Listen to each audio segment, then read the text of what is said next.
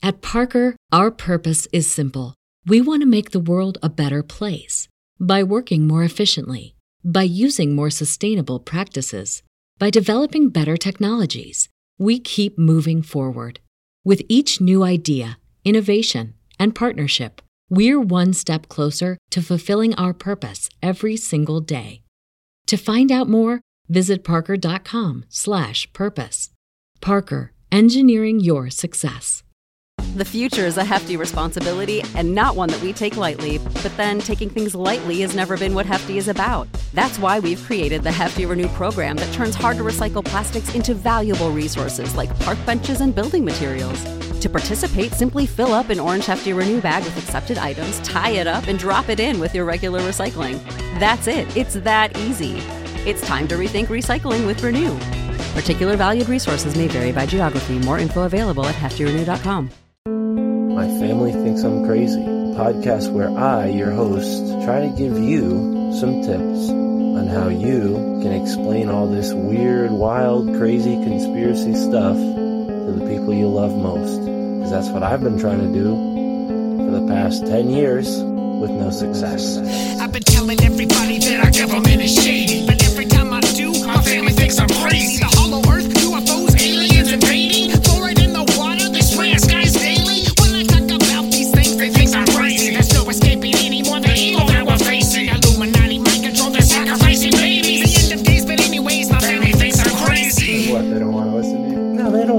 They don't want to hear it. They're just like, oh, here we go, Mark. Off again with your. Mark being Mark again. Yeah, yeah. So, you know, that's the thing about podcasts is when you're on the air, and it's like therapy, you know? If I can't talk to my family about this stuff, I'll talk to you, Matt, and all our listeners. You know, just tell your whole podcast. Yeah. So who are we talking about today, Matt?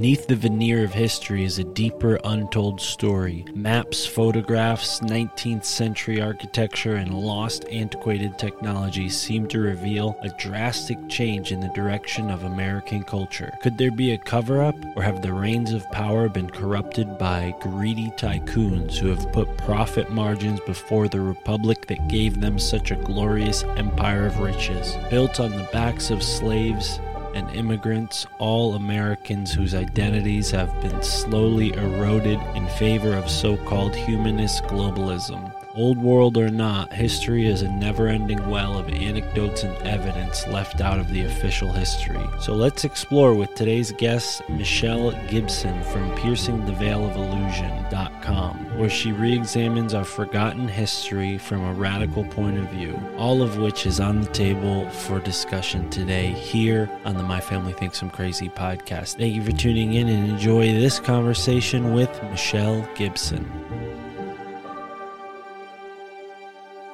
Starting to see this this whole civilization pop out of the en- environment around me. Megalithic stones just kind of laying around, which you find everywhere, and it's all been hidden from us. And and so the Freemasons usurped the legacy of the Moorish Masons. They're not they weren't the builders.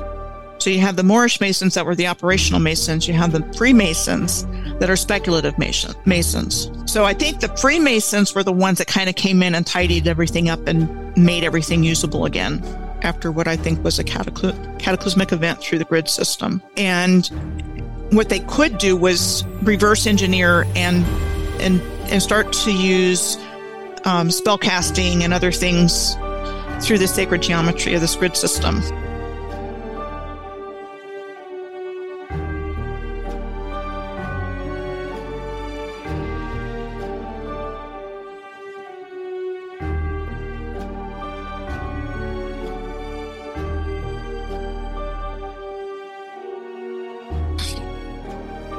Ladies and gentlemen, here we are back again on the My Family Thinks I'm Crazy podcast, and I am thrilled to have today's guest on the show back again after a long, long hiatus for this show. We're happy to have her with us, Michelle Gibson, back on the My Family Thinks I'm Crazy podcast. Michelle, welcome back. Folks have been keeping up with you on piercingtheveilofillusion.com, and uh, many of, of my listeners have recommended that we have you back on the show. So I'm excited to, to have you here. How are you today? I'm doing great, Mom. Um, I'm sorry. I'm doing great, Mark. And at least your family thinks you're crazy. My family has no idea what I think. So this is not something that I can share with my immediate family, extended family. I can share it with my cyber family, but it's such paradigm shaking information that it's just too much if you're not open to it or ready for it. right.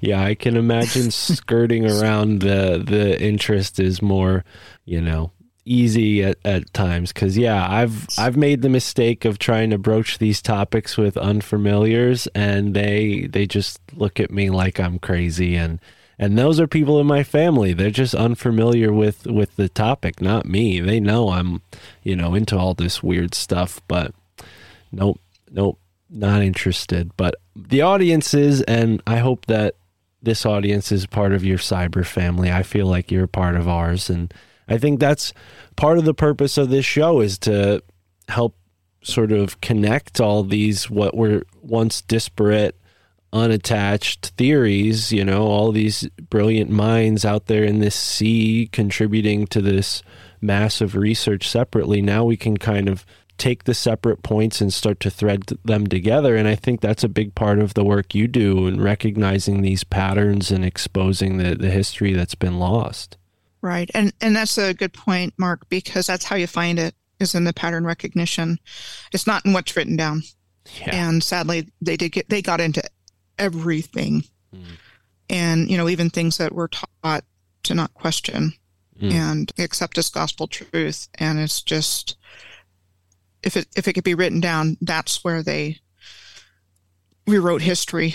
And I'm finding that the the truth I've my my main path has been following cities and places and alignments after finding a sacred geometric pattern in North America. And I'm going to go ahead and share the screen real quick if I can. Yeah, please do. If you've been for those who've been following my work for a while, you would you would know this. You know, new folks, this is where I got my start after a lifelong interest in hidden history, if you will, long before I consciously became aware of any of the work that I'm doing now. I think I was unconsciously preparing myself um, with what was available at the time. And I just turned 60 this past summer. So that means Chariot to the Gods and In Search of. And it means Arthur C. Clarke's Mysterious World and uh, unex- uh, Robert Stack's program about mysteries, Mhm. unsolved mysteries Right. um, where these these topics would come up, and I, I really couldn't get enough of it. But it wasn't wasn't until the internet came along that more streams of information opened up about this information that was prior to that very tightly controlled Right. and the you know the internet basically saved our butts Yeah. um, because they had a very very strict system of information control that we're still struggling to get away from yeah. mainstream media and so forth but they're no longer able to control the narrative like they were. And this is something I, I never did before 2018 whatsoever. I had been studying and doing my own research and you know basically getting the information i needed to start putting it together. But as far as blogging and making videos i was compelled by feeling a strong need to get this back out. So at the very least people could start making different choices about what we've been told Yeah. No. so you can either accept you know what has always been said about our history or places or buildings in our communities or rivers or canals or you know railroads you can accept all of that we've been told or you can look at the patterns of the same thing all over the earth Right. Right. Right. And when you see this sort of sacred geometry in such a grand scale, it really makes you wonder how they went about conforming to this pattern. You know, it must have fell along this sort of plan. And I mean, when it comes to this specific work, how do you begin to read between the lines? Because you, you just mentioned earlier how, you know, what's written is often pointing us in the opposite direction of the truth. So that's another good point because uh, I learned, first of all, I learned about sacred geometry around 2007, 2008, which was when I really, really, really started to wake up. Prior to that, I was interested. I had an awareness. I kind of had a questioning mind and had filed things in the back of my mind. But sacred geometry was part of what gave me the key to put it together. And I look at, at this image on the screen as being a key, as being like the terminus of the Earth's grid system. Right. And by the time I found this, I had, I'm going to stop sharing for a moment. I had learned enough about the ancient civilization from other researchers because by then these kinds of programs and presentations were starting to come online. And I found that star tetrahedron in North America in 2016. So let's say between let's say sometime between 2007 and 2016, I was just getting as much information as I possibly could. And one of those sources of information was Hugh, New- Hugh Newman's Megalithomania Conference. And Hugh is a dowser um, based out of England. And he and several others organized these conferences where they had presenters come in. And a lot of this information's come back from, from dowsers following ley lines. Drunvalo Melchizedek was another teacher for me. And how I learned about sacred sacred geometry was through a Flower of Life workshop and some other of his materials. Ancient Secret of the Flower of Life, volumes one and two. I read, and that was probably back around 2010, 2011. Right. And so I'm, I'm just gathering all this information. And, you know, I stood on the shoulders of people that had gone before me in this. Graham Hancock is another one in Fingerprints of the Gods and talking about this worldwide civilization, but, you know, more like a disparate element. We see it here, we see it here, we see it here. Mystery, who did it? And Robert Robert Bauval, and he wrote a book with another man talking about the Orion mystery with the the Giza pyramids lining up with the belt stars of Orion. You know, in in both Hancock and We're bringing back this knowledge about the Earth being a mirror of heaven, and that's key. Understanding this original civilization that's just been wiped from our memory, that built everything in different empires, but they weren't at war with each other. They all worked in harmony, and it was all we've taught that they were separate. We were taught, we've been taught that Egypt was separate from Israel and on down the line in Islam, and it was all part of the same system. Right. So you see Egyptian things worldwide. You see obelisks and sphinxes and, you know, this monumental architecture, pyramids. And then you've got Israelites being all over the world. But the narrative we're given doesn't explain this at all. And so when it comes from reading to reading between the lines, when I start to do my research, and I've I've got data points that I've written down on spreadsheets of cities and places in alignment all over the earth, and some are linear and some are circular, and you know they're all long distance, and then tracking these. And some of the earliest research I did was just tracking these places in alignment. And when I did that, I started to see the bigger picture unfold. So the Earth's grid system was was uh, crude, critical to understanding the original civilization. Everything was built along the lines of this sacred geometric grid. The controllers that I believe caused a cataclysm through the Earth's grid system, and that that's what the sinking of Atlantis was, um, came in along the grid lines, seized control of everything, and star forts and lighthouses. And in the new narrative, lighthouses became navigational aids for ships, and star forts became defensive fortifications. And I think originally both were part of this energy system. And a lot of times you hear star forts called batteries, and I think that's what they were. I think they were batteries. I think lighthouses um, distributed light along this system, and and they are they're, they they are lined up, not only with each other but also with um, the sun and the moon. And you see that with lighthouses. You see that with Capitol buildings. You see that with the Taj Mahal. You see that with mosques. It's lined up with the full moon or the sun. You know, a great example is Angkor Wat in Cambodia, where the sun goes up the spire. I believe it's a solstice alignment in the summer and the winter, and it just sits on top of the, the spire of the tallest tower at Angkor Wat. And that type of precision is found all over the earth. But that's been removed from our awareness. Instead, we've been it's been replaced with this random narrative. Yeah. you know, this guy came along and built the, you know, bought the property and built this city. This is in North America. And, you know, sold the land and all of a sudden there was a city.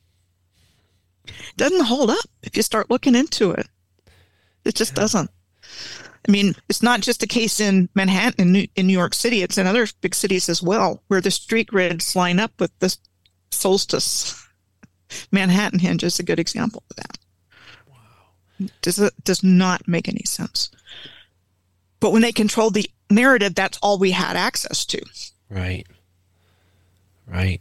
Right. And a lot of the folks you mentioned as inspirations for your work for worse or for better, I think, you know, a lot of them operate still within this controlled paradigm we're seeing now within the past five or 10 years.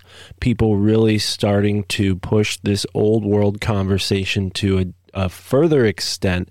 And I think really where it departs from the work of possibly Hancock and maybe not so much now that he's set his sights on North America. Who knows what will come of that in the next five or 10 years. But you know, your work certainly paints this much different picture from what we're given, even by the fringe academics, the guys who, who push even those boundaries.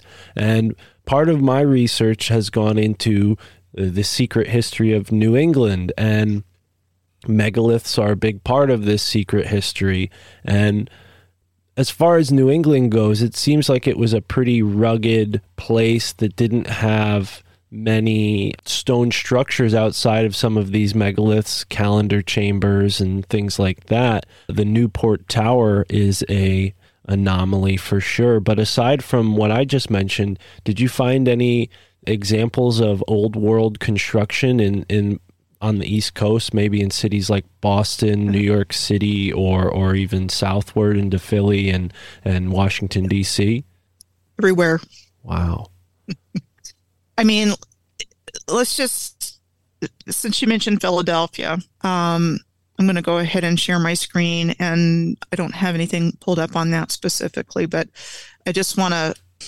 So let's look at Philadelphia waterfront uh, with art museum. You know and what they what they give us is you know this again the story of this was built can you see that okay? Yeah. On the right hand on this side. So this is a view of the philadelphia art museum up at the top and then you've got all of these neoclassical buildings in front of it. It all looks neoclassical. It all looks like something you would find in what we're told is ancient greece or rome Right. And the story is they built it since 1776. you know, it's it's like it doesn't add up. you know, literally it does not add up. Because how are we building monumental architecture like that? Yeah, I've been to this exact place and it is it's stunning. It is stunning stuff. Now, the what is it? What's the river there? The Schuylkill, the Schuylkill, the Schuylkill mm-hmm. River. The Schuylkill River, you're right. Is where all the uh, fraternity and sorority buildings are and they go along up to the art museum there.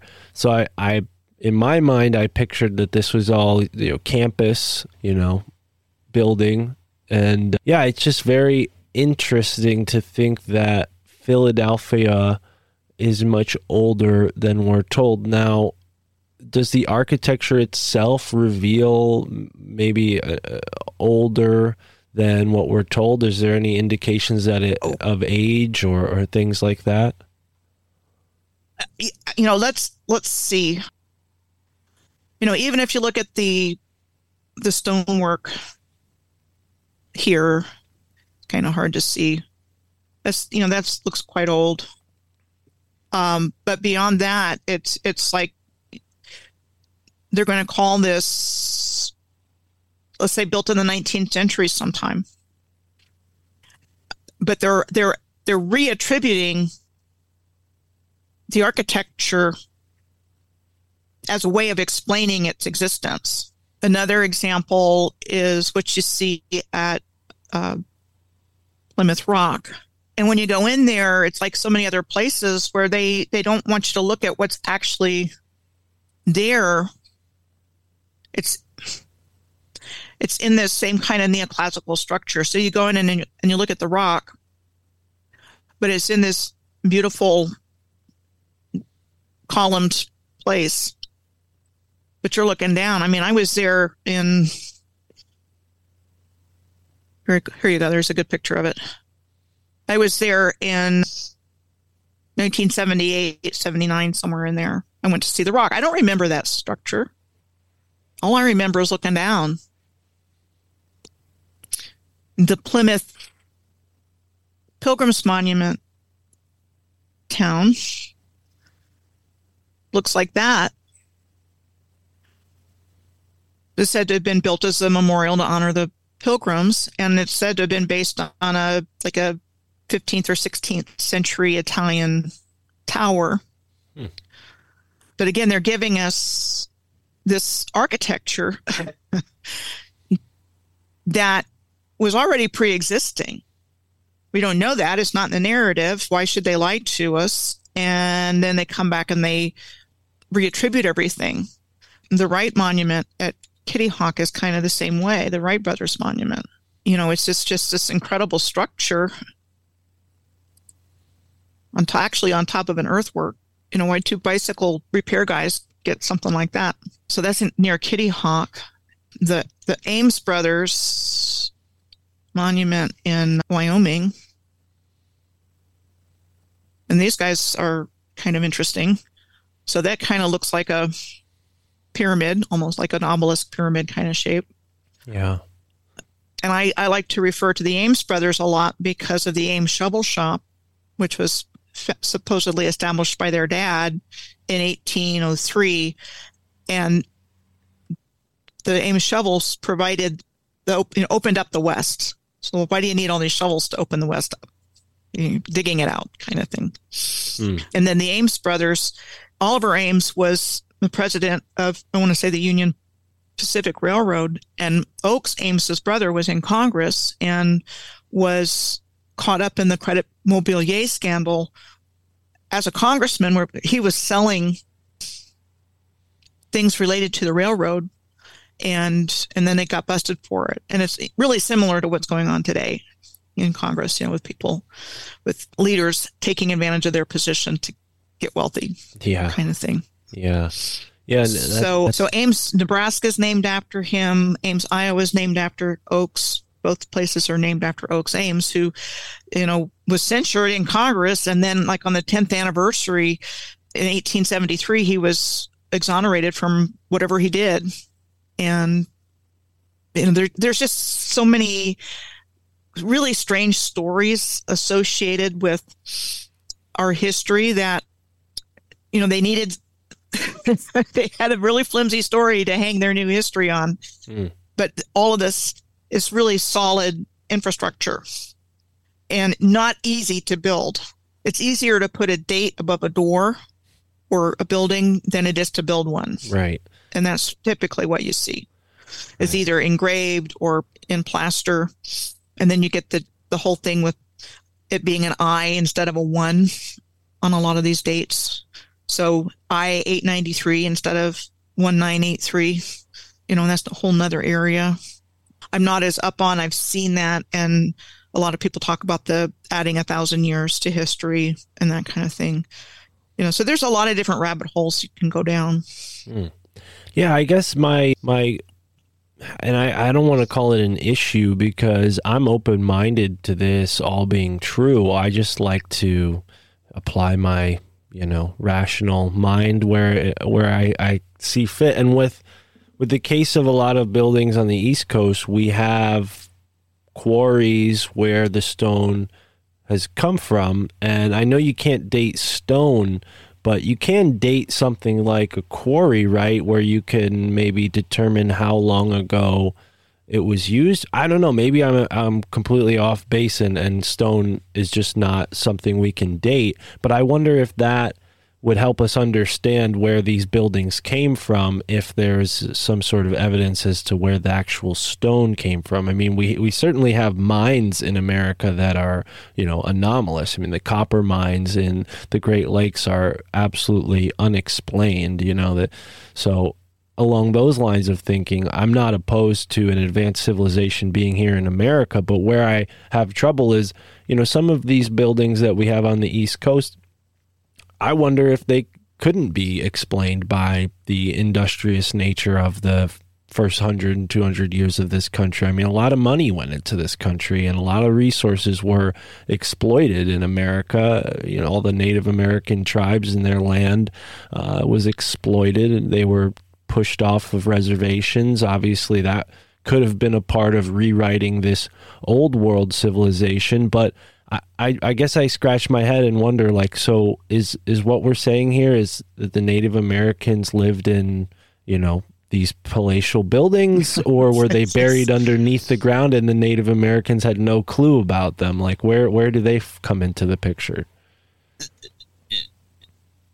So let's talk about the Moors. And I believe that the builders of this worldwide civilization are Moorish and that the word Moor comes from Lemuria. So it goes way back in time to ancient Mu. And you have a people today called the Washitaw Moors, M U apostrophe U R S, that were the North America was part of their empire. And then you had Moors and you know, I'm still trying to work that out, but they were the advanced civilization and a lot of what was built is just it's just gone and so so the you know the the whole narrative is that North, let's use North America as an example, but you could say the same thing for Africa. You could say the same thing from us for Australia. The original people were, I think, giant giant stature, and they were the master builders that knew how to build according to sacred geometry and could work with the elements, um, had building techniques that have been lost. The original Masons, with Moorish Masons based on Moorish science. Now, this would never have come into my field of awareness except that I had a Moorish friend when I was in Oklahoma City, which was when I really, really started to wake up to this ancient civilization. Only he was part of my journey. I learned about who the Moors were through my friend at the same time, I was starting to see this this whole civilization pop out of the environment around me. Megalithic stones just kind of laying around, which you find everywhere. And it's all been hidden from us. And and so the Freemasons usurped the legacy of the Moorish Masons. They're not they weren't the builders so you have the Moorish Masons that were the operational Masons. You have the Freemasons that are speculative Masons. So I think the Freemasons were the ones that kind of came in and tidied everything up and made everything usable again after what I think was a cataclysmic event through the grid system. And what they could do was reverse engineer and and and start to use um, spell casting and other things through the sacred geometry of this grid system. So they knew how to, to use it against humanity, whereas the previous civilization used it for humanity. So the narrative is supposed to be there wasn't anything here. And that just justified the wholesale coming in and claiming everything and the way that it was done, or, uh, corporation, incorporation, Right. um, turning cities and places into corporations, turning human beings into businesses so they could touch us, which they couldn't before. As as natural sovereign beings, they can't touch us. Well, they had to create a system where they could, and then trick us into handing over our power and believing that they have the power and we don't. Right. And I did a pretty in depth piece called The Company where I talked about that. And that's a more recent, recent piece. So they came in with their new system, their new world, their new system, claimed everything. And the original peoples, they just split out. And I think there was a lot of social engineering, a lot of human engineering. We're much smaller than we were. You know, I think there was human engineering with regards to skin color. You know, so you have white people in Europe, you have black people in Africa, you have yellow people in China, you have red people in America. And I think that was social engineering. And when you look back at old photos of the tribes that were here, they're black. And so, you know, we've just been given a whole new story. And then around 1850, which is when I think the New World Order timeline got kicked off at the Crystal Palace exhibition in London, you had the Rockefellers heavily involved in the American educational system. They removed critical thinking from the curriculum. They, you know, basically made their education mandatory, compulsory. You have to go to school. You have to learn what they teach you. If you don't, you get in trouble. Everything about the system they foisted on us, you know, income tax, they snuck it in. Right.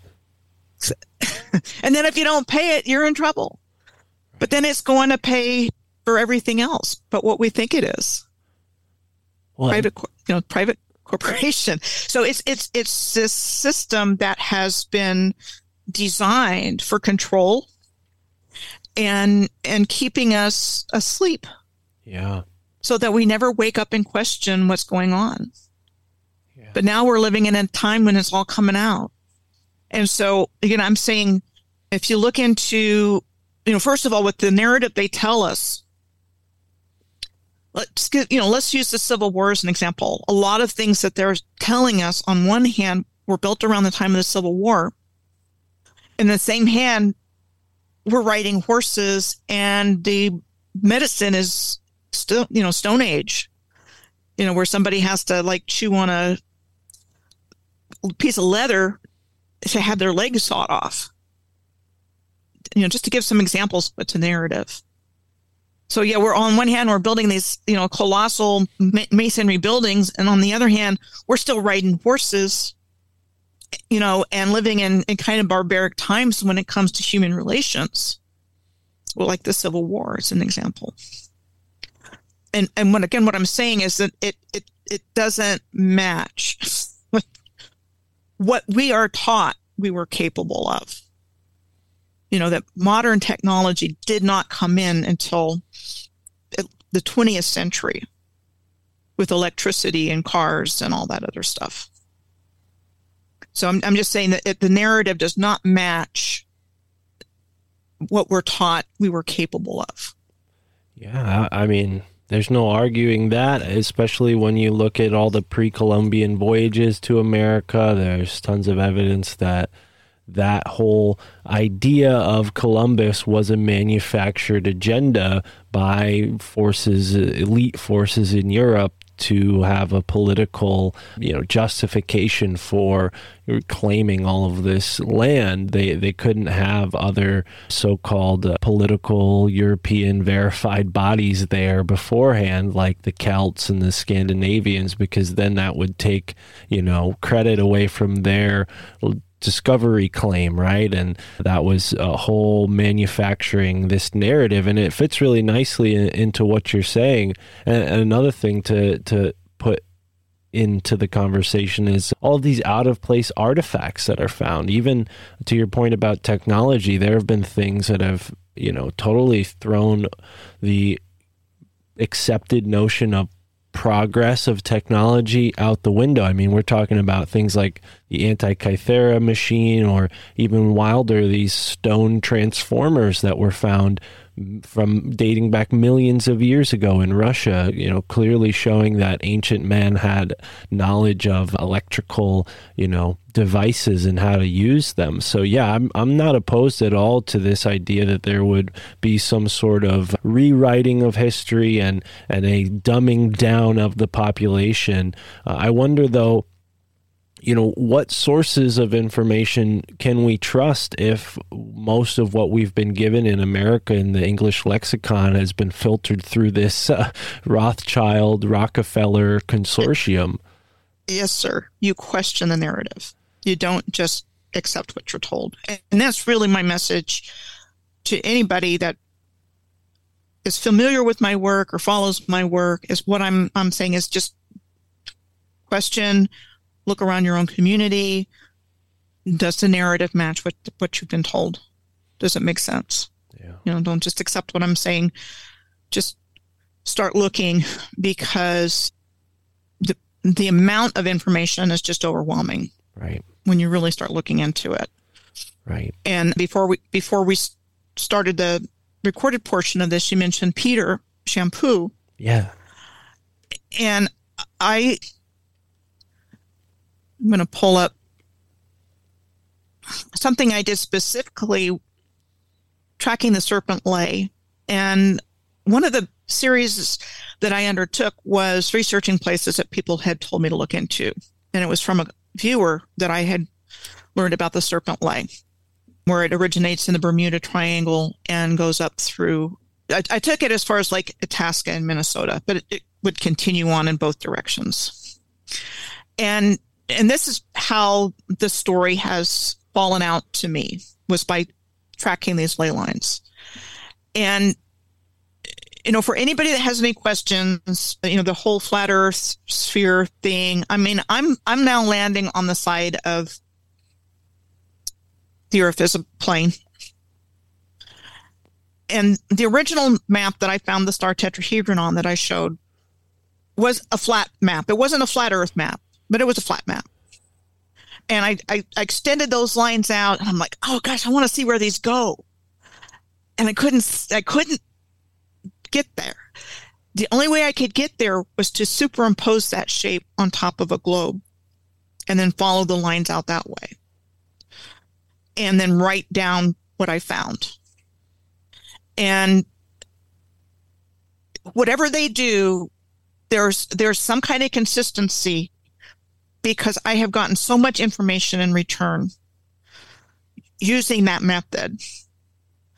And it's been confirmed in a lot of different ways. And I, I, I do have evidence of that on my, my website here, but there's, I would not be sitting here talking to you today, Mark, if I had not gotten all this information back just by following these places that lined up.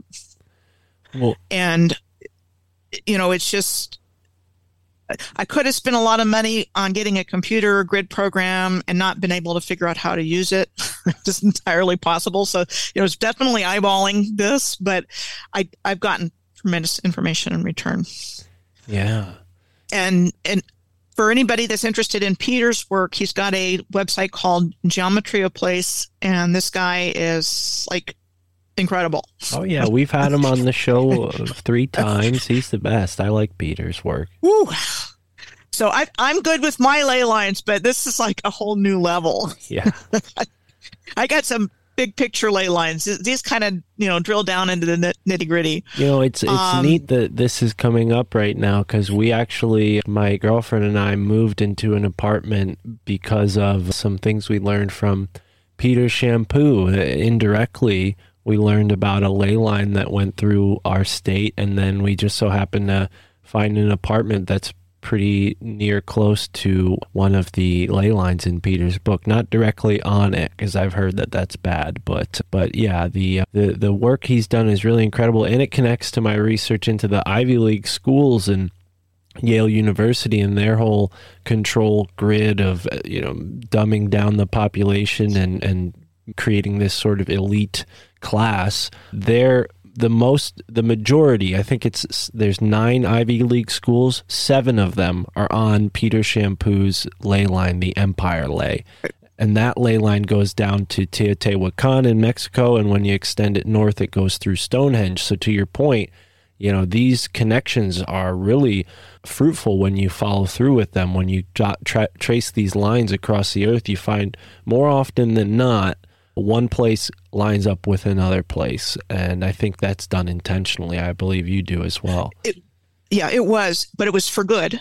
right When the original civilization groomed the electromagnetic energy in this sacred geometric manner that connects with the, the celestial grids. right You know, we're not in a random universe. You know, everything is way more closely connected than we realize. What the controllers did to Cabal, the Illuminati, the 1%, the secret societies, the Jesuits, the Odd Fellows, the Elks, the Freemasons, they they created this new world. And when they did that, they turned these institutions and these government buildings and these museums and schools into, you know, grade school, junior high, high school, not just colleges. They turned that into a control system. Banks.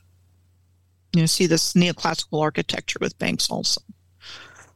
And and so what was for good was turned into you know something to completely control our lives which we're sitting on the edge of our seats right now watching trying to come in. You know with microchips and we want to know where you are. We want you in 15 minute cities. We want to control every aspect of your lives. That's what they want. Do i think that's going to happen? No. But i think we came dangerously close to it happening. Yeah. So this this grid system was reverse engineered into a control system. Right. And that's all we've ever known without even knowing it. You know, when you go into a, a stadium for, you know, football and the crowds, "Woo!" that's generating energy. Somebody's harvesting it. And I've got some videos, work with Chad Williams and Adam Zukalka on my, not on my website, but on my YouTube channel where we talk about that energy harvesting as batteries. You know, we're this tremendous source of energy that we don't even know about. Well, and it seems like the the grid that was intentionally created to harmonize with our energy bodies and rejuvenate us and uplift us and keep us connected in this collective consciousness type of way. Yeah, as it's being reverse engineered, you know, it's almost like they needed to put us all in the places um, before they could really ramp it up. You know, this whole like or, orphan train idea where they populated all these cities that were, um, you know, evacuated in the cataclysm, maybe even submerged underground, hence the shovels that you mentioned earlier. But it, it seems like this is something that was planned out centuries ahead of time. You know, that's something that I came across when I was first looking into Skull and Bones 10 years ago, my Native American friend and mentor told me that before the Spanish sailed across the ocean, they had a book. He said they had a book this thick all about the tribes in, in South and North America. He said they didn't come here for the first time knowing nothing. He said they had a whole book about what they were going to find here. And that just put this idea in my head that, oh, they, they don't just do things by accident, they plan things out way ahead of time. Right. It was planned out, but I don't believe that we've been under this system for that long. Okay. But was it planned out? Yeah, absolutely. That's a bit relieving knowing that it's We would we wouldn't be in this mess that we're in right now if it wasn't. yeah yeah well and and that's a bit relieving knowing that maybe it's not too late to uh, do something and i think you have that same sense of optimism so what's really important to understand because when i talk to peter a sense that i get from him is he's very much focused on the solutions and how we can use these grids to revitalize the earth when we participate in ceremony in these sort of nexus connection areas where multiple energy centers coalesce. Right. And and I think we're moving towards that. You know, right now we're in the awakening phase. You know, in order to make big changes, enough of the collective needs to be aware, awake, and say no more.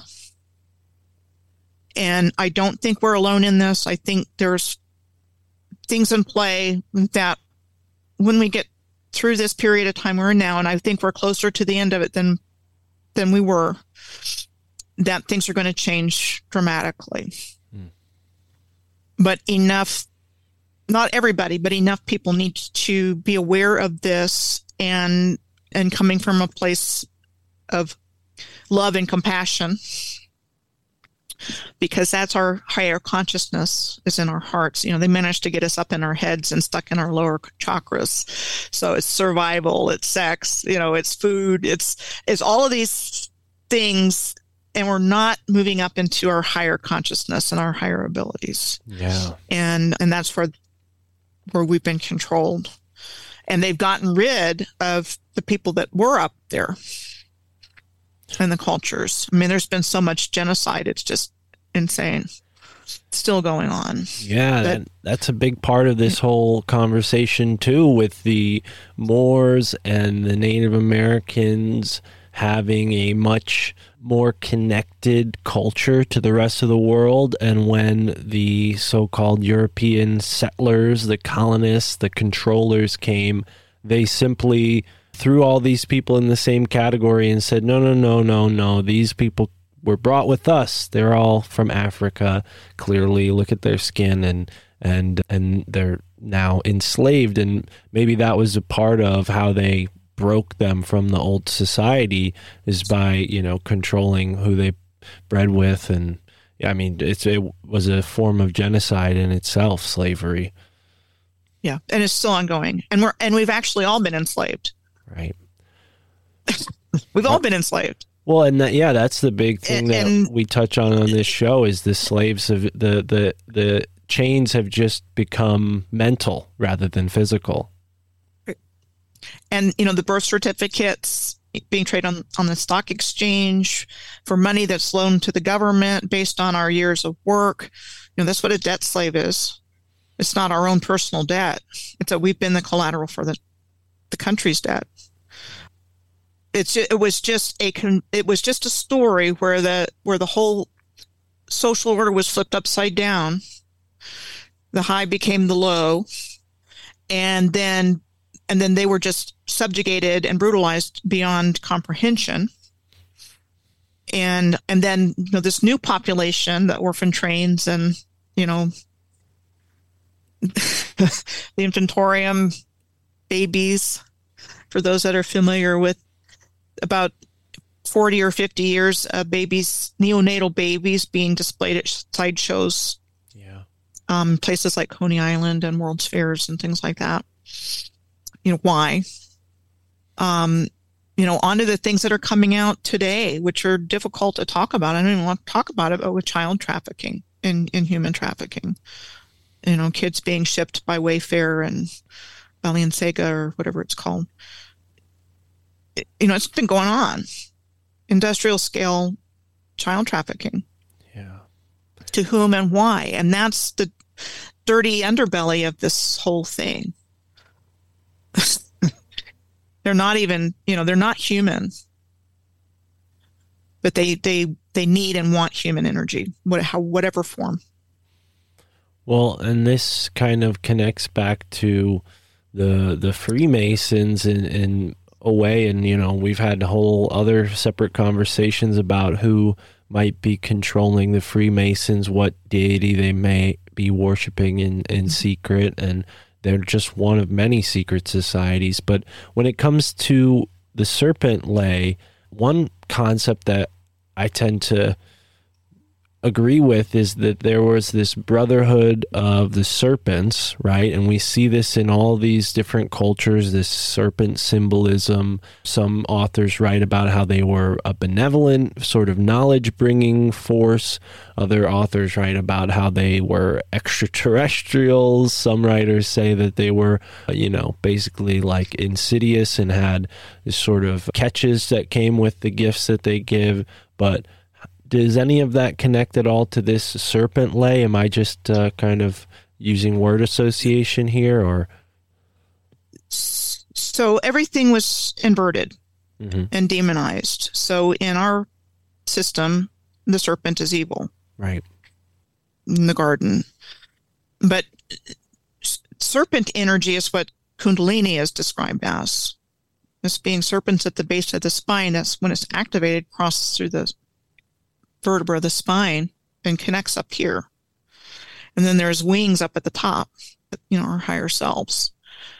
And and so this conceptualization of creation energy being, you know, two serpents that interweave is part of our our legacy and is part of how creation works. And it's it's it's just been turned inside out.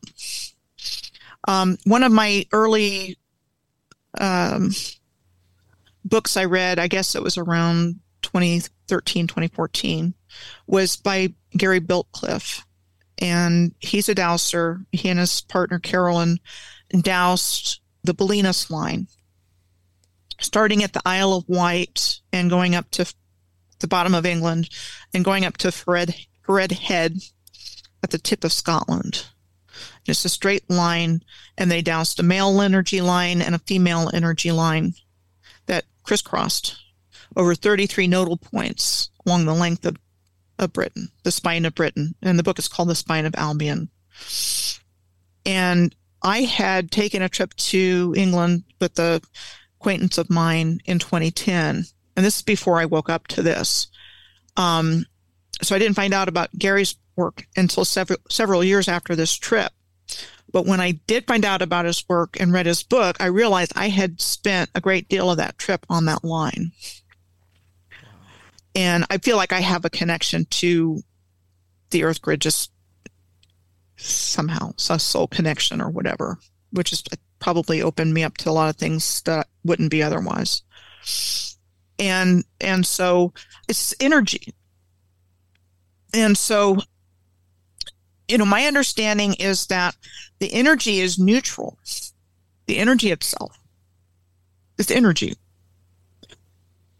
So it's with intent that you get the really positive effects or the really negative effects. And so this is a really good example. I started out with the work that I'd done from earlier when somebody had suggested it. And I had already went along the alignment, but when I went back and did it with about two or three years of experience, I found a lot more stuff. And that's what's happening to me now is like I'm going back and adding to original work and it's taken me forever to get through it because I'm seeing things differently now. And that and that includes giant trees. And so I'm going back and I'm finding that too. Um, so this part of it starts in the Bermuda Triangle, and I I tracked it, uh, Peter's work, and um, there's just a lot of really anomalous things along this way. And, and bear with me, it's a lot of information. So there's the largest domestic television and movie production studio outside of California on this alignment in Wilmington, Carolina, you mean? for example. Yeah, in, in Wilmington, North Carolina. Outside of Hollywood, it's the largest. Oh, okay. Outside of California. I hear what you're saying. Cal- Sorry yeah. about that. Yeah, yeah. It's like, oh wow, that's interesting. and Yeah, that's yeah. where um, Brandon Lee died. oh, wow. I'm going to go into some more in some other places, but kind of around the coast, you kind of see some areas underwater. Um, and I do think there's a lot of sinking of land.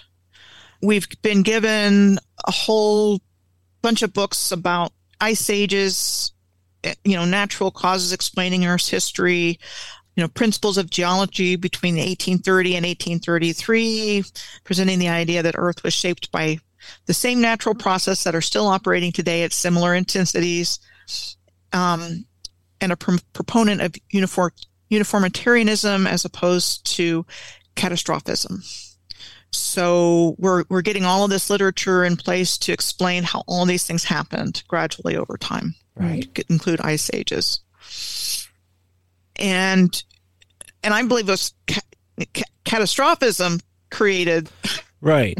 Right. Yeah. I- at least what I'm, you know, what what is there to see. Well, and this this Um, meshes well with what I've learned, where a lot of these clearly man-made stone structures are explained away by geologists as glacial erratics, and they say, "Oh no, man didn't create this. A glacier went and put a 30-ton boulder on top of four smaller boulders and aligned it with the stars and all that other stuff." So I agree with you on the, that whole you know, uh, reading in between the lines with geology. They they've done, you know, many things to cloud our understanding of the natural world.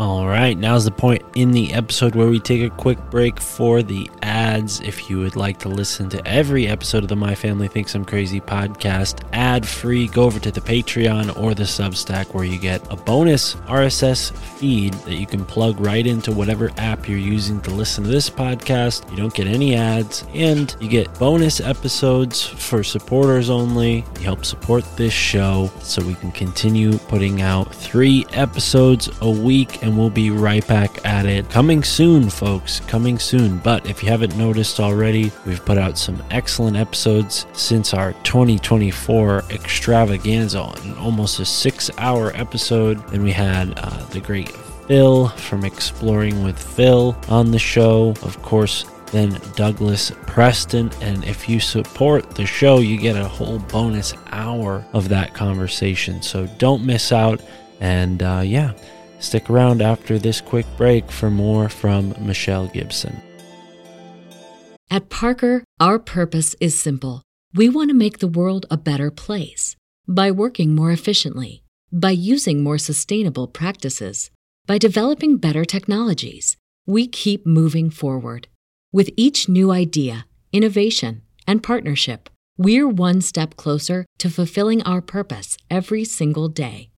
To find out more, visit parker.com slash purpose. Parker, engineering your success. Right. And I probably talk about that example in this. I talk about a lot of things, but everywhere else they're called dolmens Right.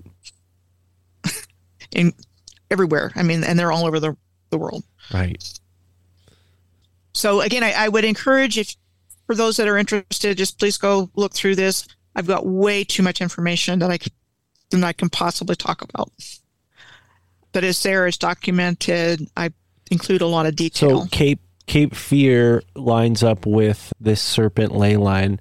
In Cape Fear, there was a pretty big UFO encounter that occurred in Cape Fear as well, and people have often s- uh, synced up UFOs and ley lines. It, is- they seem to correlate with each other. I think so, and I think also flight pla- flight paths do also. So Now, this is this is is this one of the lighthouses you mentioned before, the Cape here Cape Fear light here? yeah, there's a whole bunch of stories that are told along with these lighthouses. Uh, so this one was supposed to have been built in 1903 to replace the bald head light, but it was demolished because it was believed that the deactivated lighthouse would confuse mariners if it was left standing. This is what the narrative says.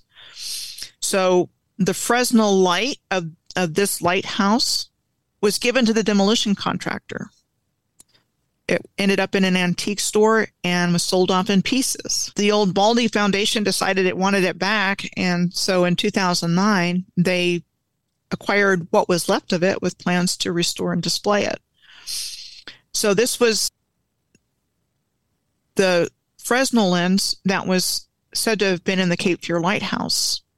and it was at the Pan American Exposition in Buffalo. And I've done a lot of work on on these World's Fairs and ex, expositions, exhibitions, and to me, they were retro yeah basically saying oh don't worry about this this has all been explained and you'll never see it again. Now you mentioned this before how the lighthouses were in a sort of corresponding relationship with the starfort batteries which mm-hmm. That name is certainly not by accident battery well what what was the fresnel lens was this a way of like harnessing the energy from the starfort and then maybe redistributing it into the atmosphere how how how do these lighthouse work in that old world uh equation? I think something like that. So it would have been at the top and, you know, just incredible workmanship. I just put this into a, something I'm working on. This is in Turkey. The Turtugrais like lighthouse captured with that kind of effect, which I find very interesting. Well, and, And it- then- it's similar to what we're we're told the the pyramid once did when it was covered in white stones and had its proper gold capstone. It it it magnified the sun at noon and made it look like there was a beam of light coming down from the sun to the earth, and that was a big reason why the that area was so sacred and, and spiritual. I mean, this huge white light in the desert. Oh wow, you have the Mayan uh, the Mayan pyramid doing the same thing for the audio listeners. Wow, and that's uh, that's in cloudy conditions. Wow. Yeah. So there's there's if you if you type in beam of light from pyramid, you get some different images, but you definitely have images. one in Mexico, and I've seen others as well. Right. Right. And they're calling it a Um, iPhone glitch, but I doubt that, especially considering that the beam goes through the cloud. That's incredible. Wow. Yeah. There's you know they don't want us to know this stuff, Right. right. so they're gonna cover it up. And you know there's so many things that are called hoaxes. So you've got giant skeletons that are called hoaxes. You've got crop circles that are called hoaxes. Hoaxes that are just incredibly sophisticated. yeah. It's like, no. And I found crop circles along the Serpent Lei too. Wow. Um, so you've got places like the old Baldy Lighthouse, which is a massive stone tower that looks like a you know looks like a lighthouse, and then you've got what's called the Sulphur Springs Water Tower in Tampa, Florida, that also looks like a lighthouse, but it's a water tower. And if you read about it, it says there was an elevator inside of it. Huh. And well, wait, but why? Why have an elevator inside a water tower? You know, and the whole story that goes along with it. And I think it's likely for sure with the water tower in Tampa and possibly with these other places, they were like airship dock- docking stations. Right. And I've done some research on that. I think other people have as well. So I'm, I'm getting into this because I want to show, talk about the swamps for one thing, swamps and dunes. So you've got the green swamp in North Carolina uh, along this alignment. The Venus flytrap is found within it, and it's like the only part of the world where it exists in this area around Wilmington. And um, you got a lot of round lakes in the landscape called the Bay Lakes. And what's interesting about the Bay Lakes, which are described as elliptical or circular depressions, found along the east coast of the U.S. in a northwest to southeast orientation. But they're in other places, and, and they tend to fall along the same lines. And these are just things that I found when I was looking around. And then they have ex- explanations, kind of like the glacial erratics. Um, things like subsurface limestone deposits that gave way to sinkholes, giant schools of fish that excavated the depressions on the ocean floor for spawning when oceans covered the land, meteorites striking the surface of the earth, had to be some natural circular fish. depressions elongated by prevailing winds and water that they don't know. It's a mystery. Wow. I just got some other places. So I look at Waccamaw Lake that has a history of a rail line going through it. So You can see the railroad tracks. Well, and, and There's we lots of we uh, you know make lakes nowadays right by damming rivers could this be evidence of like a very advanced you know landscape engineering where they were creating a, a circular wa- body of water for a energetic purpose it, it- maybe it served a higher function is that kind of along the lines that you're going or or is there maybe a even wilder explanation for these lakes no, I, I think it had a hydrological purpose. right these these lakes. And I gave examples of places with circular depressions. You know, so I'm saying I'm kind of speeding up through some of these things, but Bacalar Lake in in the Yucatan is one of the deepest cenotes there. That's believed to be 295 feet or 90 meters deep. Wow. Um, and then other cenotes in the Yucatan. And then I found a, a circular crater up in northern Canada There's a really interesting one in in Quebec that looks like an eyeball. I, uh, you can see it from space. It's like a circular lake with a island in the center of it. Yeah, I know the one you're talking about, and off the top of my head, I can't pull it. This one's in northern Quebec, and it's called Pingualuit, but it's not the same one you're talking about. And it's a perfect The circle. same, the one you're talking about is like a, it's like a dam.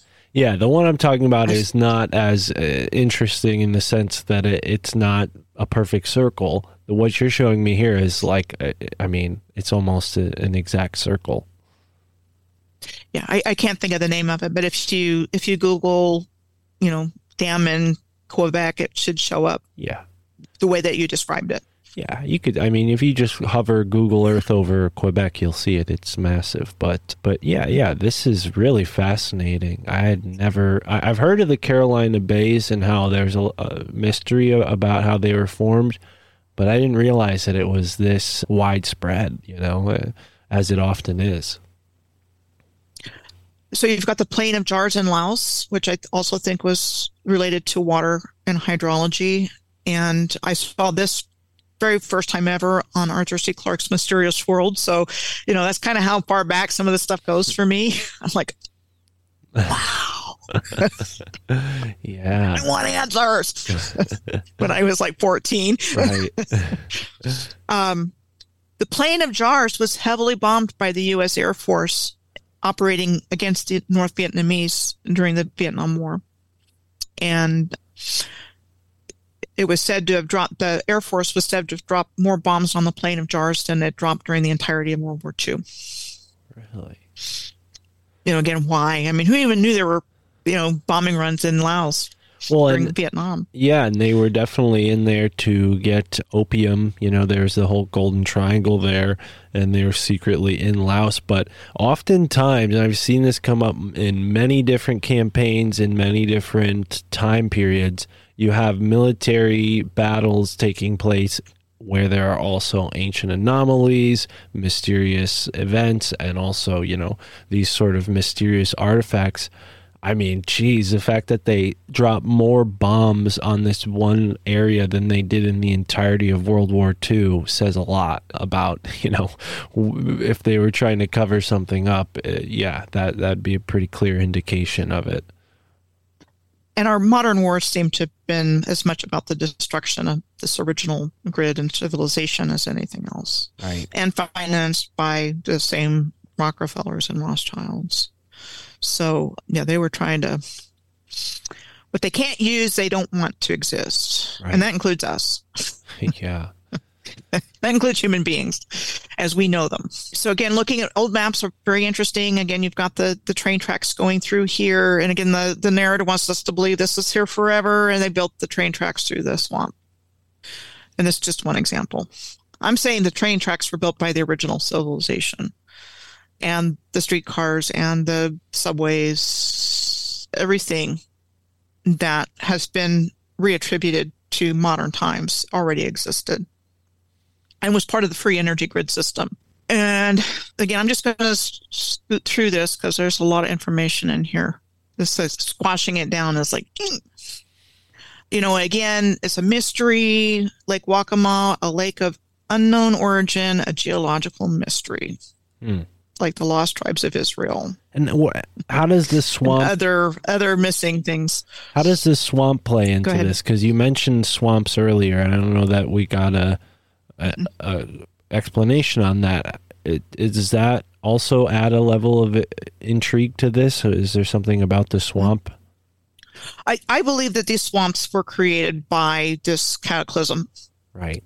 and that land sunk, land sheared off, deserts were created, and the building of this country was actually going in and resettling it and getting Right. everything This working. disaster capitalism that we see happen even in the modern times with, you know, recently Maui and, you know, Hurricane Katrina and even in wars, right? They go and blow a bunch of stuff up and then their companies come in and get paid to build it all back up again. and that's part of it. And part of it was, and we'll get into this along this alignment. Again, it was like just a wealth of information, just tracking this. So I, I encourage people if they're interested, just uh, check this out on my website or on my YouTube channel. You find this is a DuPont chemical plant on this alignment hmm that's been the land has been contaminated and the duponts were at the very beginning of this um, with the, the louisiana purchase and the the chemical company was started in around 1802 which was the same time as louisiana lewis and clark expedition and the ames shovel shop i mean this seemed to be like around the time this really got kicked off Yeah. so I think the Crystal Palace Exposition, which was opened by Queen Victoria in 1851, was like, we're here. I think the time period between around 1800 and 1850 was when they were just, just going out and getting everything, all the everything laid out for this new system. Mm. And so there's military bases along through here, disasters. They had a really bad crash back in 1994 when two military aircraft collided midair over this airfield on the alignment. A lot of airborne soldiers were killed, 24 were killed on the ground, and 100 injured as a result of this. These two planes colliding. Wow. Again, I think things happen on these alignments to just lower our vibration. This is also where a killing occurred. There was a soldier that killed his family.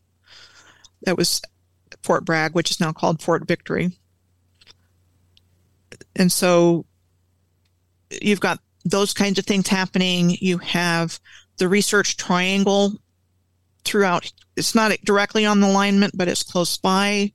And then you have all of these high tech companies that are many of which are into agricultural technology, um, like Bayer.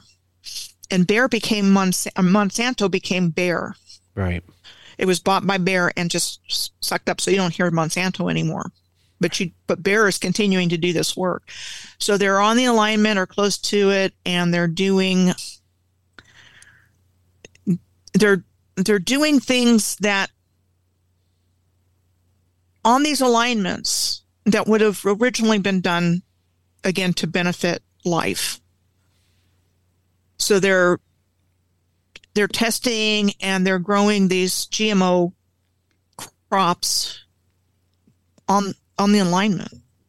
And before um, there's information about how this things were bigger and grew faster in connection with megaliths that were in alignment. Yeah, this is something that, again, is another aspect of my research. The big reason why you have all these stone structures around the dolmens, as you pointed out, but it's not just dolmens, there are standing stones and rock walls. Uh, John Burke, in his book, Stone, Stone of of Knowledge, Plenty. A stone of plenty, seed of knowledge. Yes, thank you. He points out how there's this whole electromagnetic effect, this charging effect on the seeds. And when I was speaking with my friend Dr. Narco Longo down in Florida, and his old world investigation led him to find stories of orange trees that were massive compared to what we see now. Other plants that you know grew like pumpkins the size of tractors. I mean things that we just don't hear about today were commonplace back then. And yeah obviously the ag big ag chem companies are mechanized death. You know, it's it's, it's completely a offshoot of the military industrial complex. Has no incentive uh, of life. It's all about death and, and greed, and it's it's a sad state of affairs. The, the way people grow food. I found the world's largest cashew tree in Brazil following an alignment. Wow. You know, again, these are how I know, even though, you know, the way that I arrived in it may have been kind of, you know, eyeballing it manual. Once I found the star tetrahedron, I'm still getting good information back. Right. And, and that's just another example. I mean, you know, star forts all over the place, you know, hitting the only land on an alignment in the ocean, like Ascension Island in the middle of the Atlantic. You know, there's just, I've gotten confirmation back in a lot of different ways that it's, it's you know, there's something to this. Mm-hmm. So again, following Peter's alignment, going up through Asheboro, North Carolina. And here's where you're getting into how the resources were harvested, whether it's lumber or coal or, or um, iron, different places, different things along the way. So you've got the lumber barons coming in to North Carolina. You know, supposedly they were behind the construction of the first known the railroad of the Aberdeen and Asheboro Railroad in 1897 to facilitate their logging activities. So they restarted the railroad so they could get their natural resources moved around. Tar Heels was, was supposedly the name given to people who worked with turpentine on the docks, uh, and they got would get tar from all of this on the soles of their shoes from the trees. The whole Civil War seemed to be have a lot to do with railroads, and again, we're talking Civil War, and all of this track was supposed to have been laid sometime, you know, between 1800 and 1860, they're laying down all this railroad track, is what they want us to believe. But what kind of technology did we have during that time that explains this? And important Civil War battles in North Carolina had to do with railroad locations. Hmm. So I've got that on a map here. Again, the, the architecture, the courthouses everywhere is this old world style architecture. And and then this place, Asheboro, becomes a textile production center um, of hosiery and clothing and other things. And so this whole area is, becomes a mill area. And this that story continues all the way up this alignment, furniture. And then you kind of get into possible evidence of giants. And so you've got a large scale replica of what's said to have been a Duncan Phyfe armchair that was built at nine, in 1950 as a gimmick at the Thomasville Furniture Industries. It's called the Lord, the Big Chair, and it was said to have been built in 1922, but torn down in 1936 because the pine had worn down, and so they guess they made another one. And that the base of the chair sits on Indiana limestone. And you were asking about quarries and things. It's kind of interesting.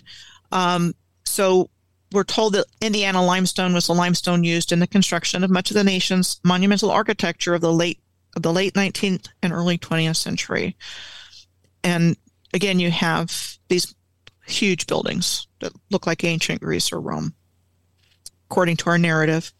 So here on the right, we have the Tennessee War Memorial in Nashville, looking humongous with columns and everything. So you've got the McKim Mead and White architectural firm all over. And as I remember, they were responsible for the Pilgrim, not the tall one, but the Plymouth Rock. This was attributed to this firm. Uh, so when I was looking around for information on the big chair, I found the big bureau and the reason given for its construction as a counterpunch from a neighboring com- community to the big chair. and it was said to have been a building that was built to serve as a welcome center for the High Point furniture industry. Um, but after 70 years of wear and tear, uh, another designer came in and made a new dresser. Again, this these are the stories that are around it. In past research, I found a giant chair in Anacostia in Washington, D.C., sitting on the street corner. Same idea. It was built as a gimmick by one of the furniture companies. But then you hear about these giants in North America, in America, and, you know, just asking the question could it be the furniture of actual giants? There's a giant frying pan in Long Beach, Washington. And then there was one that was unearthed in Indonesia.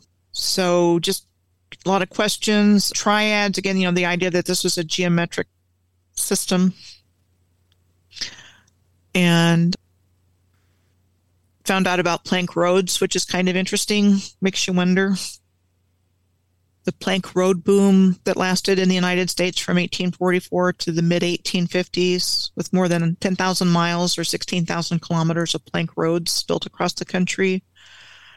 Um, and then when you look at pictures of it, just look up plank road and look up images, and you'll see tons of images of these plank roads crossing deserts with dunes. And maybe they're railroad tracks. I mean, kind of looking in retrospect, that might be what they were. But it, it's kind of interesting to think about. So, this whole area, this whole part of the country developed into mill country and factory uh, company towns. And, you know, I was talking earlier about how we're all slaves. So this is a really good example. And my personal experience with this whole idea is that my mother's grandparents were from Mecklenburg County, North Carolina, outside of Charlotte. And I have a ton of cousins there that worked in the mills, and they were textile mills. My grandmother's dad and stepmother, or her mother, but it was like his second wife, moved to Florida in around 1920 sometime. My grandmother married an orange grower and actually had a better life than a lot of her cousins. So I'm I, am i am like that close to the mills. I never experienced it, but it's certainly in my family, and a lot of people I'm sure can say the same thing. So, what were these company towns like?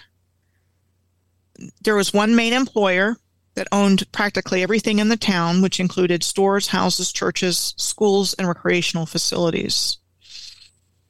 Um, so we're heading into Appalachia, which is known for its coal mines and other mines.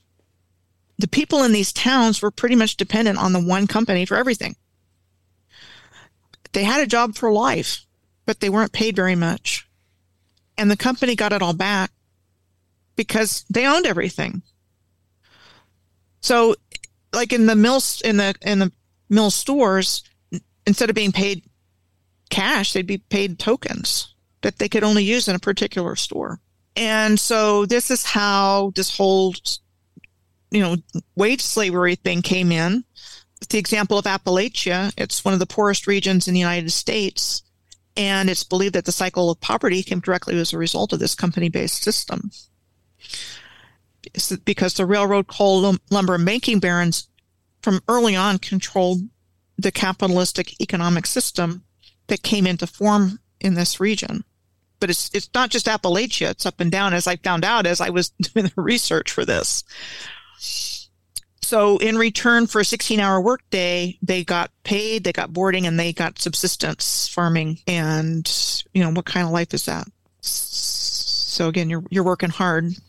Well, and it's also an ideal population of people to have in a country where such a great reset could take place, right? You have the majority of people in this wage slave working class that they're, for the most part, only literate enough to accomplish their you know daily tasks and not much more than that it's only been in the past 100 years that you know the public education system gave and libraries gave you know the average person access to all this information.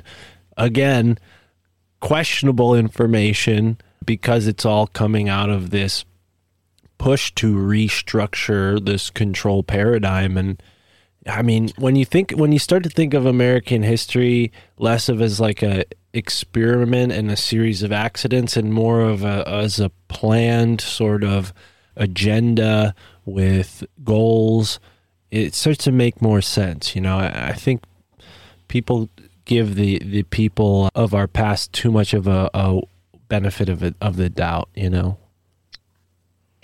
And again, they were in a structured educational system that just wanted them to be able to read, write, and do arithmetic. They didn't want them to think. you know, Right. critical thinking was not encouraged. Like I said, it was removed early on. And those students that did ask questions were not rewarded. So, you you know, don't say anything. and the people that, that did read and write and, and had some level of freedom were so uh, attached to this system because of the you know the wealthy right who were writing a lot of the material their, their incentive was to uh, contribute to that system that they were earning off of not question it right so a lot of the literature from that time period is inherently propaganda in that sense of, of looking at it Right. And that's kind of going back to if it's in writing. Just- Right. Just, just something to be aware of. Um, more big chairs at this university, High Point College. Um, more triangles. Wake Forest University is on the alignment. You've got a big bell tower there. That would be this one at the Now Great that- Chapel. Now that I think about it, there's here. there's a big chair in Squamicut, Rhode Island. I remember visiting. Just asking questions. Right. now, bells are are a part of this sort of old world situation, right? Can we get into Right. bells and because one thing that I came across in my research at in New Haven, they have uh, on Yale's campus a Carillon Tower. It's one of the first coronal shaped towers, eh, like a crown shaped tower ever built in America. And it has this huge Carillon in it, you know, this bell instrument. I think a Carillon technically is like multiple bells, like almost Yeah, like a it's a- it's an piano of instrument. bells. It's like a bell bell instrument. Right. And I found a number of Carillon's bell, bell towers on the alignment. This was the first one in Wake Forest. And then I brought in the example of the ones at the, the Ames Campanile. So remember, I talked about Mhm. Oakes Ames, same Ames, because it's in Ames, Iowa, which was named for him. Um, and this guy was a crook, congressman. So I found one there. I think these these bell towers were part of the grid system. It was part of this perfectly tuned musical and scientific instrument, and they they played a functions. And so my way of thinking is these big tall bell towers were just sending these frequencies out to the universe. So there's just this Earth was just this calming, healing, harmonizing place. And again, when the system crashed, a lot was taken down. And it was just mistuned. So frequency is very powerful, but we're hearing frequencies that are designed to keep our consciousness in a lower state. So anyway, and this is just an example of you've got this is in Iowa, this particular window's in Iowa. And so the, the organ's right up against it. So those organ sounds would be going out through that window. And when you look at the shapes of certain piano notes and the shapes of cathedral rose windows, you can find matches in there. So it would seem like these windows were given some kind of form and structure to the musical notes from the organ. And that the current musical scale is not tuned into the solfeggio frequencies. And the results of that, of going from like 432 hertz, which is solfeggio, to 440 hertz, which became the accepted hertz, that it, it negatively affected our thinking skills Right, and our emotional standard, states. the the tuning standard, Yeah, and then just visually, you look at the difference between those two Hertz patterns and the one on the left, 432. It looks like the sun. I mean, it looks organic. It looks like it it fits holistically into our universe, whereas the other one just looks like a blob. I mean, it's like it's totally. I mean, it's almost formless. It looks definitely looks blobbish. Yeah. You know, and then talking about giant trees, we get to Pilot Mountain, and it's called a quartzite monadnock. And other places that are called a monadnock are Devil's Tower in Wyoming, this place in Norway, Hartigan, and Karura in Australia. And, you know, what a, a big tree looks like in today's world, you know, and the whole idea that these are actually places like Devil's Tower are actually a gigantic tree stump. And I've got a picture here of Jugurtha tableland in Tunisia, which looks like one with the rings on the top. And the Devil's Tower has the rings on the top in this shot. And then this volcano in Yemen, which is actually it's it's in Yemen. Let me see if I can find the name of it. I I thought it was the Har of Ab Arhab because that was the the original name that I saw, but it's it's in a city called Dammam D A M M D A M M A M H A D T. Let me see if I can find it. I think it's in Yemen. So there, I guess there's a couple of them, and it doesn't want to Just talking right to now. someone from Yemen today, my buddy at the gas station, and his his brothers are all from Yemen. Yemen's just a beautiful place, and it's just gotten trashed. Ethiopia, I mean, that whole part of the world is hurting really badly, and it's a very special, very special place. Well, and and it's a big part of this Moorish connection too, right? Unless uh, correct me if I'm wrong, but that the you know the Islamic Renaissance Renaissances were given from you know traditional history. You know that may have been a way of covering up this Moorish, you know, expansion across the world. I mean, they were clearly able to make it all the way to Indonesia, and you know they traveled on these ships. So why couldn't have they they they gone further into the Caribbean? You know, it's just it's the Yeah, same it's- distance in the other direction. yeah, there's there's so much missing. Let me go to my last one. I'm I'm looking for this because I just want to have if anybody wants to go back and check out the the volcano that looks like a tree stump, and I'm I'm doing uh, research on a different alignment of one that I found. I did this first five years ago, and now I'm going back looking at the same places, and it's taken me forever to get through because I've got a lot to add to it. But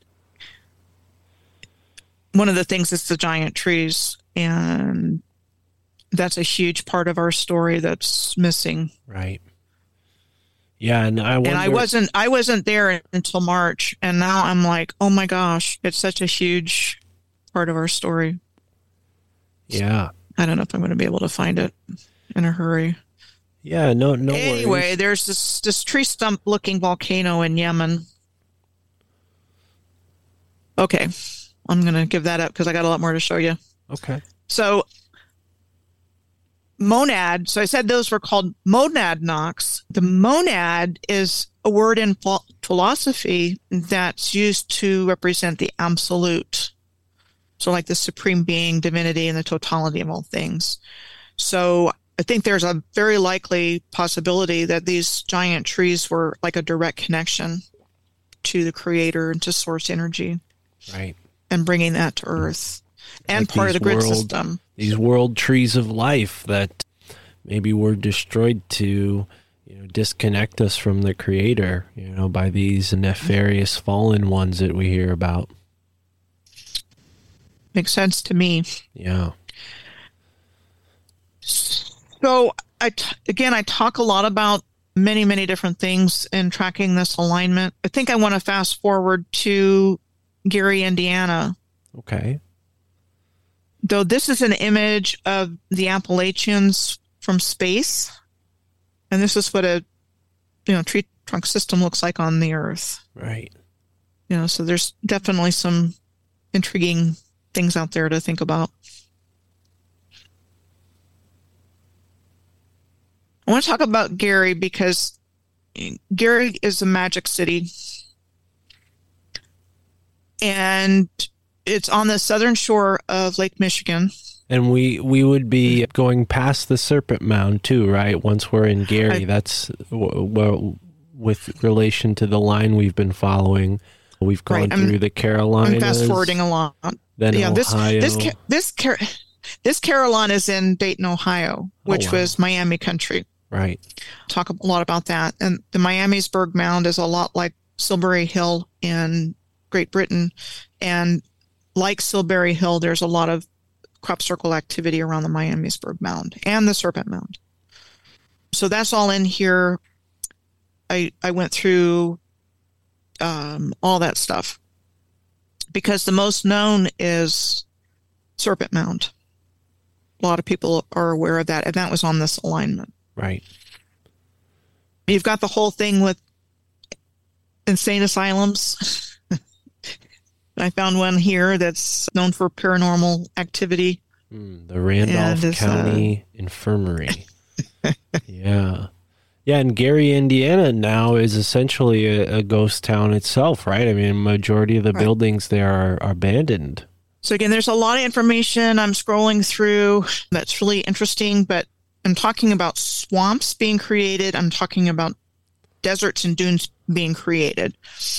So up on the shore of Lake Michigan, you have the both the Indiana Dunes National Park and the Indiana Dunes State Park. And that's just to the east of Gary. And you also have another swamp in that area. So you saw the green swamp back in North Carolina. The black swamp is here. And you have iron mining up in here. So we had coal and logging further southeast on this alignment. Now we're getting into iron, but the working conditions are the same. Terrible. And don't you dare strike. You go on strike, you're going to have strike breakers come in from the military or private detectives. It's going to be put down. You can't strike during this time period. So Gary was called a magic city. It's named after Elbert Henry Gary, who was one of the founders of U.S. Steel, along with J.P. Morgan, Andrew Carnegie, and Charles Schwab.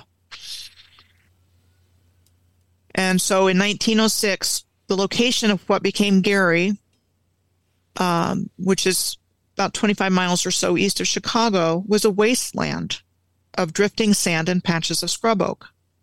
No one lived there when there was no agricultural value to the land.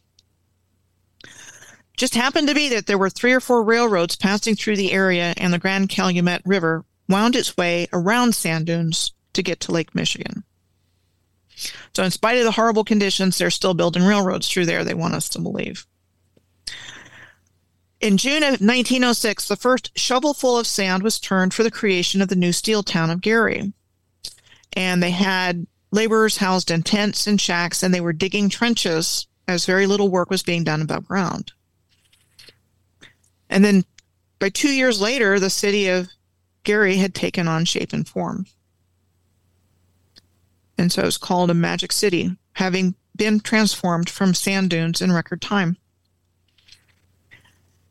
So it was established to be a company town for U.S. Steel, and it became the home to the largest steel mill complex in the world. And its operation started in June of 1908, only two years after they started digging up this place. So I was talking about strikes. It was the site of one of the steel strikes of 1919 when the American Federation of Labor was trying to organize a labor union in U.S. Steel. And when the, riot, the riot broke out in Gary in October of 1919, steel breakers were brought in. And then several days later, the Indiana governor declared martial law and brought in 4,000 federal troops to restore order commanded by Major General Len- Leonard Wood. And For anybody that's ever been in the Army, that's one of the locations of basic training. Not too far from Chicago, I don't think. And the strike com- had collapsed by ni- January of 1920. And U.S. Steel successfully opposed unioniz- unionization efforts at that time, and it would be many years before unionization efforts started again in the steel industry. This this photo you have there is that multiple different languages like translated underneath. It says "Go back to work." Does it say that in multiple languages? Yeah, it does. Is that because they had a lot of non-English speakers coming in to work like in these places? Were there like a lot of immigrants or I I would think so. That's a good catch. Well, because and, and and again, going along these lines, like that's the type of population you would want to place in a a, a, a new area that well, in a created area that you want to create a new history for. You you put a bunch of people who don't speak the the language. Obviously, the Native Americans, you know, they started learning French and, and English and whatnot. But yeah, I wonder if that played into it at all with this whole reset. I think it did. Yeah. I think it did. Much the same as what's going on now um, with immigrants coming in, Right. encouraged to come in, allowed to come in. So U.S. Steel is still the largest employer in Gary, and it's still a major steel producer, but the workforce is significantly reduced. There's been a lot of competition from overseas over the years, and Gary's been in decline for years. And so much of the city's aban- abandoned, like you were saying. So, up in record time by 1908, and then by, you know, 100 years later, it's in pretty sad shape. So, you know, the whole system is to uphold the, the robber barons up at the top, you know, laboring on all of everybody's backs. Uh, one more thing I want to share with you is something that came up on my feed like a few minutes before I signed on to the call. And, you know, that's basically, you know, you see a, a kangaroo hopping across water. And, you know, to me, the takeaway from that is that there's hard surface just right underneath the water. And, and, and that's what I'm seeing with a lot of, of these places that are swamps and marshes and estuaries that the land just sunk and there's something underneath it. And with these places with dunes, um, you have, you know, pr- vertical structures in the desert that they, let me get the sound off on that, that they have, uh, dune buggies is what's coming to mind. But anyway, they've had these ATVs, you know, rolling around in the desert on these structures that are holding them up. So there's something underneath the sand of dunes everywhere. And I don't think that happened over time. I think all of that is the result of one event um, that just went all the way through the grid system and created the landscape that we live in. And we're taught this whole story about it. Right. And I, again, I get back to question the narrative. Absolutely. and we have been you know we have been lied to and the thing that's really hard to get your head around is how much hmm. we've been lied to hmm. yeah, and you know, one of the questions I wanted to ask you, and you already answered it thoroughly, is were some examples of some places where you can find evidence for this, and just on that one ley line, you were able to find all these different instances of cases of places that don't quite add up. I mean, you know, all it takes is a little bit of rational sense to go about looking at these things and ask yourself how how did they build it? How could they have done that? And is it really true? And you know, I think more often than not, you find yourself falling on that last question and saying, "No, I don't think what they've told us is true." And yeah, Michelle, you've You've done uh, a lot to share that with us here today. Now, with Gary, Indiana, are there any other indications that this was a sort of a work? Like, were there any groups directly involved that you were able to? Was it like maybe people in the railroad or Freemasons associated with those groups, uh, maybe in the state of Indiana? yeah i mean no doubt and the big names that are associated that we've been seeing along the line and so in gary it was the founders of us steel and you know Carnegie and Elwood Gary or whatever his name is, and Charles Schwab, um, the DuPonts. Um, they're all in it. Right. And th- th- they've just raped and pillaged and everything else all along the way. That's all they care about. Well, there's probably more to it than that, but you know, they've just gotten wealthier and wealthier. You know, and and humanity's on the bottom of the pyramid, going, "Oh, you know, wow, I got paid. I've got a roof over my head. I can go to the movies or the ball game or go out to a restaurant." And you know, with no idea about how much has been taken of the true legacy of humanity by by these robber barons and thieves, and it still goes on today. Yeah. You Yeah, know, it's it's a big story, and I'm doing my best to try to put it together. Um, because the deeper I go down in the rabbit hole, I'm more convinced of what I'm saying, but I'm saying something completely different, and I, I, you know, I do have to put together the rationale for why I'm even saying that because it's like, what? what Well, are you talking about? you got you have a lot of data laid out on your website and yeah i don't blame you you know it's a lot of work you know i think that the audience a big part of my learning experience with this podcast is that my audience has taught me so much. And you know i hope that people listening can check out your website and then use that to maybe figure out what's going on directly around them. You know you and i are just two people. We can only research so much. But when we start you know empowering people to do the, their own research, I think that can unlock a, a whole wave. So, on that note, do you have any advice uh, aside from obviously, you know, pattern recognition, being able to sort of read between the lines?